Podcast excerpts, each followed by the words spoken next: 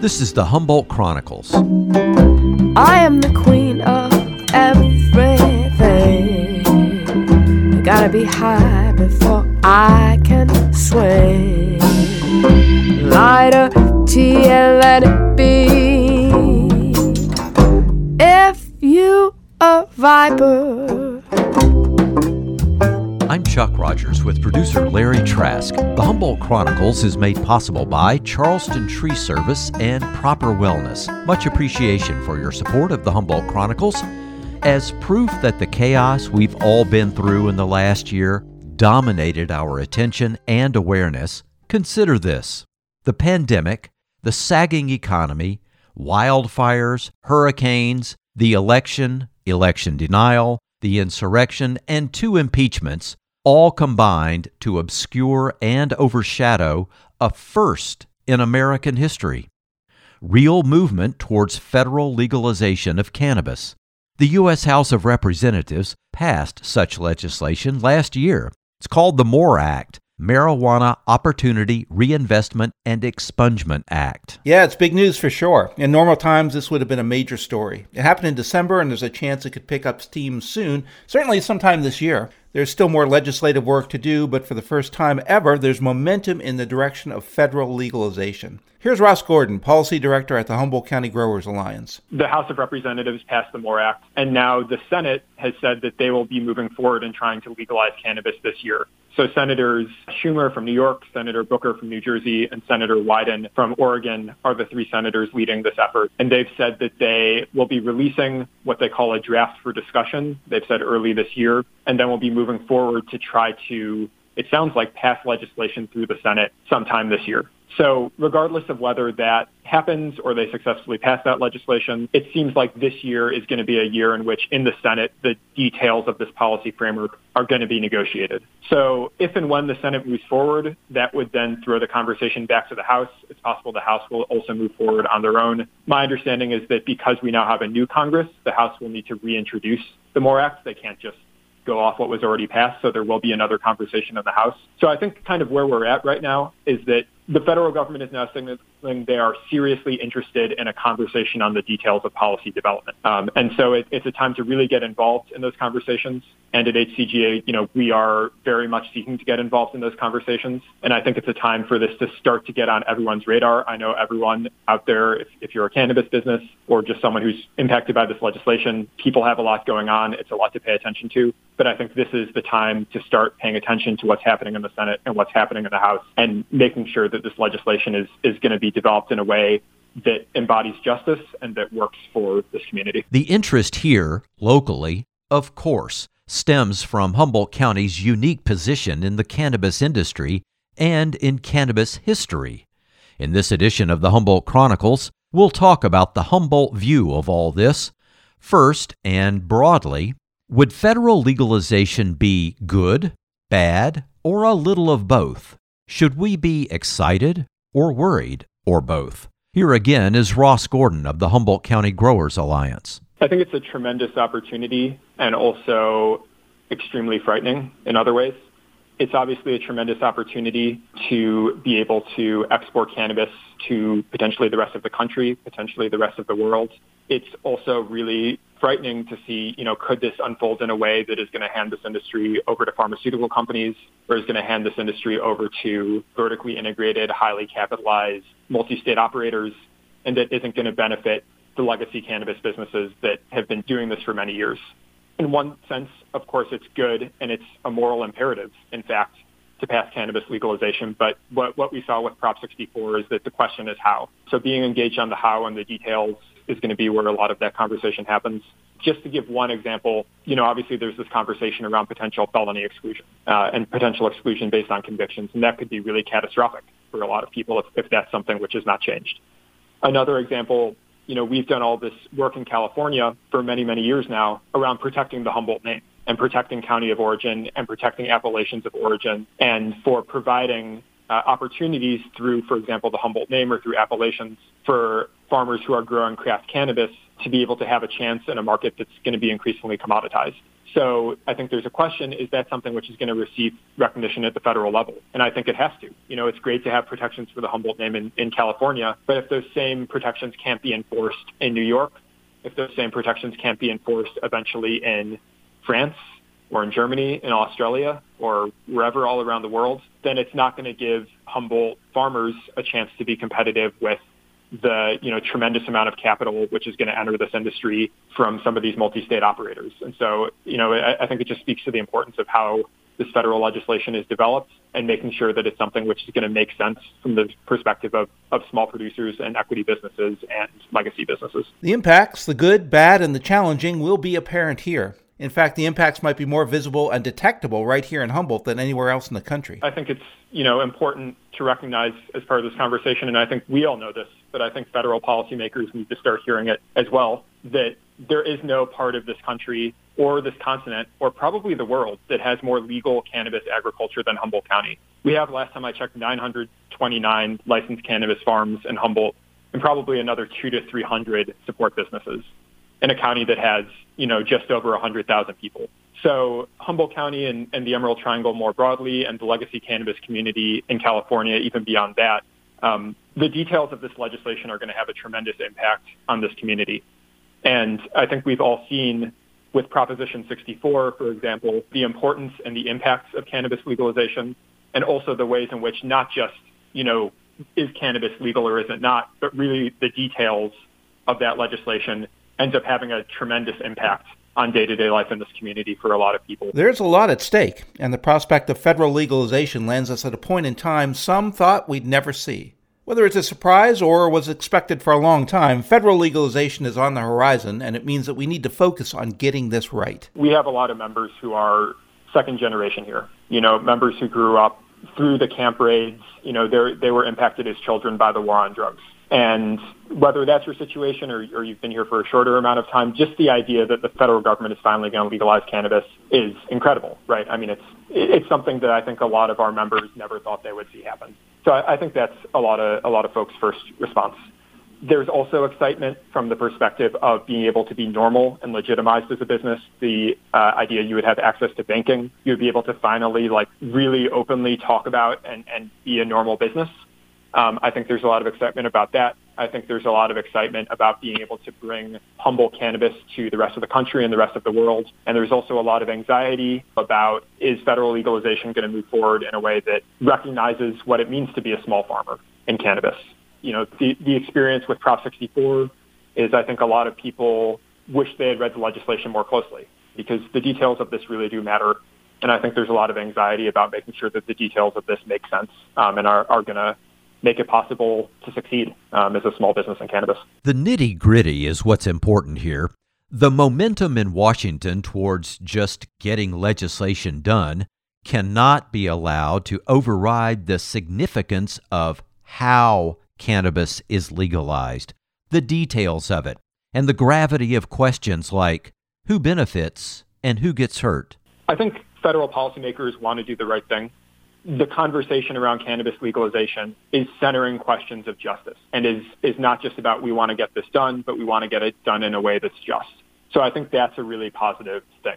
On the other hand, and I, I think we generally know this in Humboldt County, Humboldt County is not like other places. And until we go out and introduce ourselves and let federal policymakers know the unique culture that exists here, they're not going to know. And so I, I think my hope is that they're open-minded. I think they're saying a lot of the right things, but I think it's going to be a challenge over the next months and years to really introduce Humboldt County and legacy cannabis cultivation to federal policymakers and to help them understand why it's so important from the perspective of economic justice, from the perspective of recognizing the impact of the war on drugs, from the perspective of environmental justice. I, I think a lot of policymakers don't recognize some of the dynamics and considerations around outdoor cannabis cultivation and the importance of making sure that as we have federal cannabis legalization, we're not suddenly bringing, you know, on board a bunch of new carbon intensive cultivation, that cannabis is being grown in the places where the, the natural climate favors growing cannabis. So I, I think there's going to be a process of education for federal policymakers, but my hope is that they will be open to and interested in that conversation. So let's get to the nitty gritty.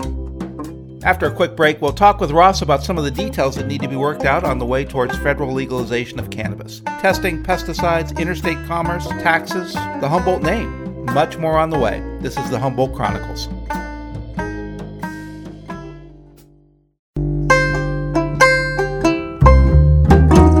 Welcome back to the Humboldt Chronicles. If you're just joining us, we're speaking with Ross Gordon, Policy Director at the Humboldt County Growers Alliance. Ross says that it's no longer if, but when federal legalization of cannabis happens, possibly this year. With that in mind, here in Humboldt, we need to understand what the federal framework for legalization might look like all the way down to the nuts and bolts. Here's Ross Gordon of the H C G A. There are several agencies at the federal level that are proposed to be involved in cannabis regulation under the MORE Act. And I think one thing that, that is maybe important to say at the outset is that the MORE Act and also other federal legalization that's been proposed is not proposing to repeal or get rid of the state framework we have in California or in other states. So this would be sort of another layer of regulation um, that would be on top of, of state regulation. And then California would probably need to figure out what, what do we want to do in response to that. But, you know, there would now be a federal framework on top of that. So obviously that's really concerning in a lot of ways, right? I mean, there's already such a density of local and state regulation. And what, what would it mean for the federal government to come on top of that with even an additional set of regulations? So there are three agencies which are really proposed to be involved in federal cannabis regulation under the MORE Act. The first and most prominent is the Treasury Department, and the Treasury Department would be responsible really for a federal cannabis tax. And that tax is proposed to start at five percent of the value of a product and go up to eight percent over, I think, three to four years.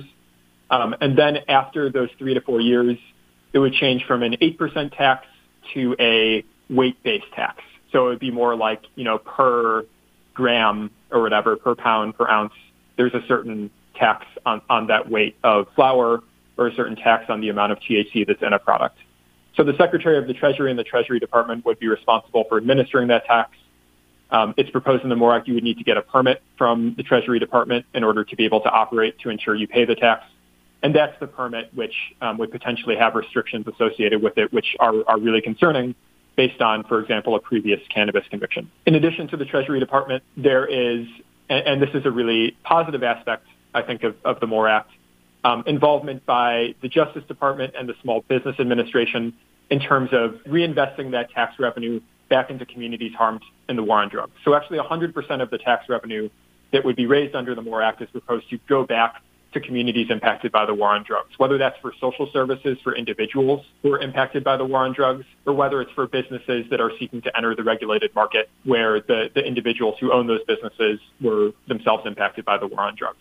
So that sort of reinvestment portion would happen through the Department of Justice and the Small Business Administration. And then the third agency, and I think this is really something that, that is going to be really important to watch, is the Food and Drug Administration. And what the MORE Act says really at this point is just the Food and Drug Administration needs to hold hearings about whether and how cannabis should be regulated by them.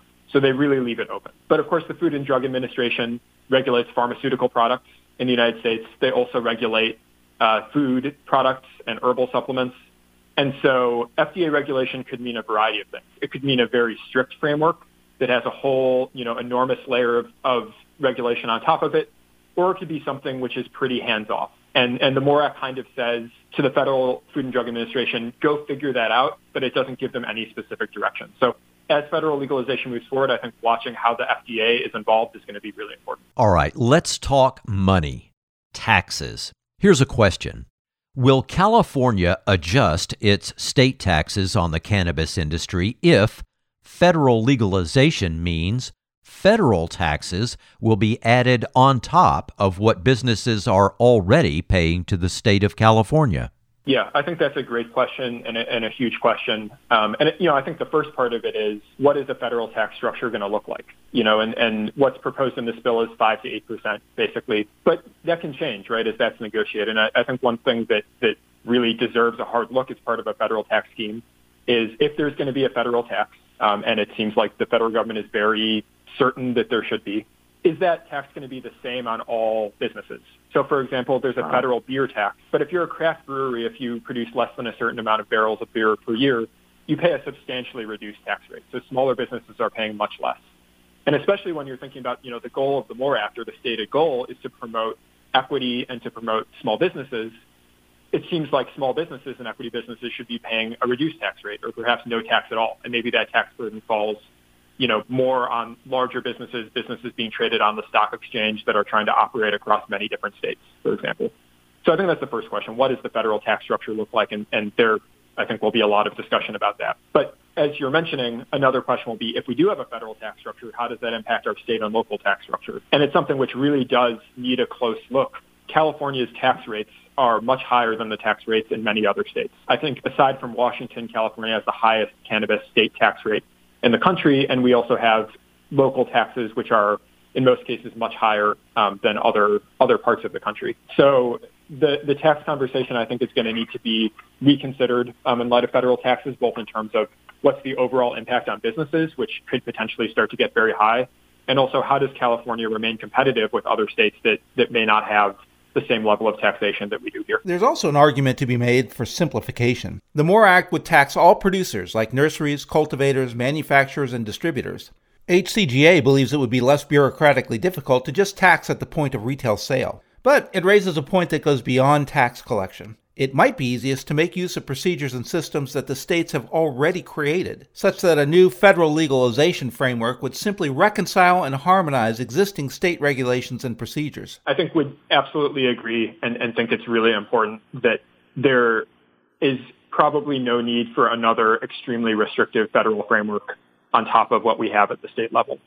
What there is probably a need for, and whether it happens between states working out between each other or whether it happens at the federal level, is to start to harmonize and streamline some of the different state regulations. So one example of that would be recognizing uh, the Humboldt name and protecting the Humboldt name and making sure that cannabis sold anywhere in the country cannot be sold with the Humboldt name unless it was produced in Humboldt County. I think that would be one example. Another example would be in California, we have you know, the most stringent pesticide requirements and, and requirements for herbicides and other use of agricultural chemicals. We have the most stringent requirements probably of any state in the country. And that's actually a, a situation where I think the fact that we have those stringent requirements is good. In cannabis, we have a product which we can guarantee is clean. We can, we can guarantee is grown using essentially organic methods. And other states don't necessarily have any testing framework at all or a testing framework that is as robust as California's. So that may be an area where it is important, you know, to, to have a consistent set of regulations across states to make sure that consumer safety is being protected and to encourage the use of, you know, cultivation practices which are not harming our environment and aren't harming or poisoning people. So I, I think it's a question of looking at each regulation, and, and some regulations do have good reasons for them, and I think that pesticide regulations are one. And there are many other regulations which do not have, have great reasons for them, and trying to make sure that whatever regulatory scheme we end up is sensible and also is going to be able to make it possible to do interstate commerce across states without dealing with fifty different regulatory frameworks for cannabis. Ross tells us that, so far, there seems to be general agreement when it comes to the issue of expungement. Expungement is the process of erasing, in the eyes of the law, any record of prior conviction for cannabis-related crimes. There is one point of contention, though, on this issue, and that's how widely and to what degree expungement should apply. The MORE Act does include provisions for expungements, and there's been some conversation around this, and I've heard some concerns that while there are provisions for expungements, it may only apply to, to certain people. Um, and I think there's a conversation to be had around how wide-ranging are those expungements, and, and are they really reaching everyone who needs to be reached? And in general, I think there's an idea at the federal level about, you know, you have you have good marijuana convictions and bad marijuana convictions. It's, you know, it's, it's kind of black or white, right? Either it was totally unjust, your marijuana conviction, and, you know, it, it was part of the war on drugs and it should be expunged, or, you know, you were a really bad person, right? And, and you were a kingpin or whatever. And so you, you don't deserve to have your conviction expunged, and maybe you don't even deserve to be part of the regulated market. And I, I think that's a conversation that needs a lot more nuance to it, um, and understanding that not, not everyone falls into that type of black and white situation. And so in general, the conversation about expungements, I think, needs attention, and also the point you raise where, you know, if people with prior cannabis convictions are being potentially excluded from federal permits, how does that relate to expungements? And I, I don't know the answer to that. Um, I think that's a question which, which definitely needs to be asked. And I, I think we'll be part of the conversation about these bills as they move forward. Just ahead, peering into the future. Is there a chance that as federal legalization unfolds, different types of regulation will be applied to recreational cannabis and medical cannabis? Is there a chance that pharmaceutical companies will capture a large slice of the cannabis pie for themselves? That's next when the Humboldt Chronicles continues. Welcome back to the Humboldt Chronicles. We're talking with Ross Gordon. He's the policy director at the Humboldt County Growers Alliance. Here's something to keep an eye on. Pharmaceutical companies and attempts to capture the medical marijuana market. The MORE Act doesn't really address this specifically, but Ross says the idea does seem to be on the radar of big pharma. So I think it's very wide open. And it's a really, really important question. There's definitely discussion that I have heard about sort of a two-tiered framework. So on one hand, you might have adult use or recreational cannabis, whatever you want to call it, regulated more like alcohol. And then maybe you have a quote-unquote medical cannabis, which is being regulated more like a pharmaceutical at the federal level. And that's an idea which is out there, although it's not really discussed in the MORE Act in particular. And of course, one thing that is sort of missing from that conversation is we have this whole compassionate use conversation and a whole conversation about medicinal cannabis in California dating back to Prop two fifteen in nineteen ninety-six and even before that. And the medical cannabis framework that we have is not a pharmaceutical framework. So even if we're able to create a system at the federal level where cannabis is regulated more like alcohol and it's not captured by pharmaceutical companies, is the medicinal side of it and the compassionate use side of it, is that now being caught up within a pharmaceutical framework? I think that's a question which the federal government, as far as I can tell, has not really even started to grapple with yet, the reality of, of the conversation on compassionate use, which has been happening here in California over the past twenty plus years. And I think that's something which is going to deserve a lot of scrutiny and a lot of attention as legislation moves forward. I would say there's nothing in the MORE Act which indicates that, that pharmaceutical companies are going to capture cannabis. That said, when I have been part of meetings or webinars or, or whatever the case, people who are interested in federal cannabis legalization, there are always people who are affiliated with pharmaceutical companies in the room. And so pharma, pharmaceutical companies absolutely have an interest in this conversation. Um, and even though it's it's nothing which is in the MORE Act, I think it's something which really needs to be watched closely over the next couple of years. Now to our marching orders. Instructions for all of us with federal legalization now seeming inevitable. Ross says there's still much work to do in Washington before any final piece of legislation is ready and before any federal regulatory structure is decided upon. So now is the time to get involved. The first thing I would recommend for folks who are not already part of a trade association is join your local trade association. So it's it's our job at H C G A, and it's the job of other trade associations around the state to have these conversations among, you know, licensed cannabis businesses here and to work to find the best ways to advocate on behalf of businesses here to make sure that our voices are heard by policymakers. The other thing I would recommend to people is, is to start paying attention to this, start putting it on your radar, and also to think about contacting your representatives. We live in a democracy. You know, our, our representatives represent us, whether it's our Senate representatives or our House representatives or, you know, our county supervisors or our state lawmakers. These are the folks whose job it is to, to represent us. And Humboldt County and the Emerald Triangle, this is our culture. You know, this is our community. This is our, our economic base. And so I think it's important that our policymakers are hearing from all of us as trade associations, but also as individuals, and hearing the importance of this issue and the importance of really working in detail to make sure that federal cannabis legalization is, is going to work for this community. Keep in mind that we have a brand new U S Senator, Alex Padilla, who assumes the seat vacated by Kamala Harris when she became vice president. Senator Padilla, along with Congressman Jared Huffman, need to hear from Humboldt County about getting federal legalization accomplished in the right way. You can phone the U S Capitol switchboard at two oh two, two two four, three one two one.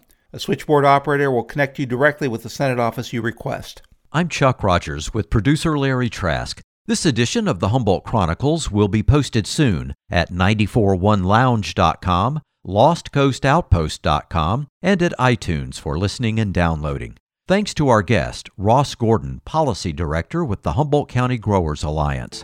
Finally, thank you very much to our sponsors, Charleston Tree Service and Proper Wellness. We'll be back with the Humboldt Chronicles at six p.m. on the third Wednesday of March. So we'll see you next time, March seventeenth at six p.m.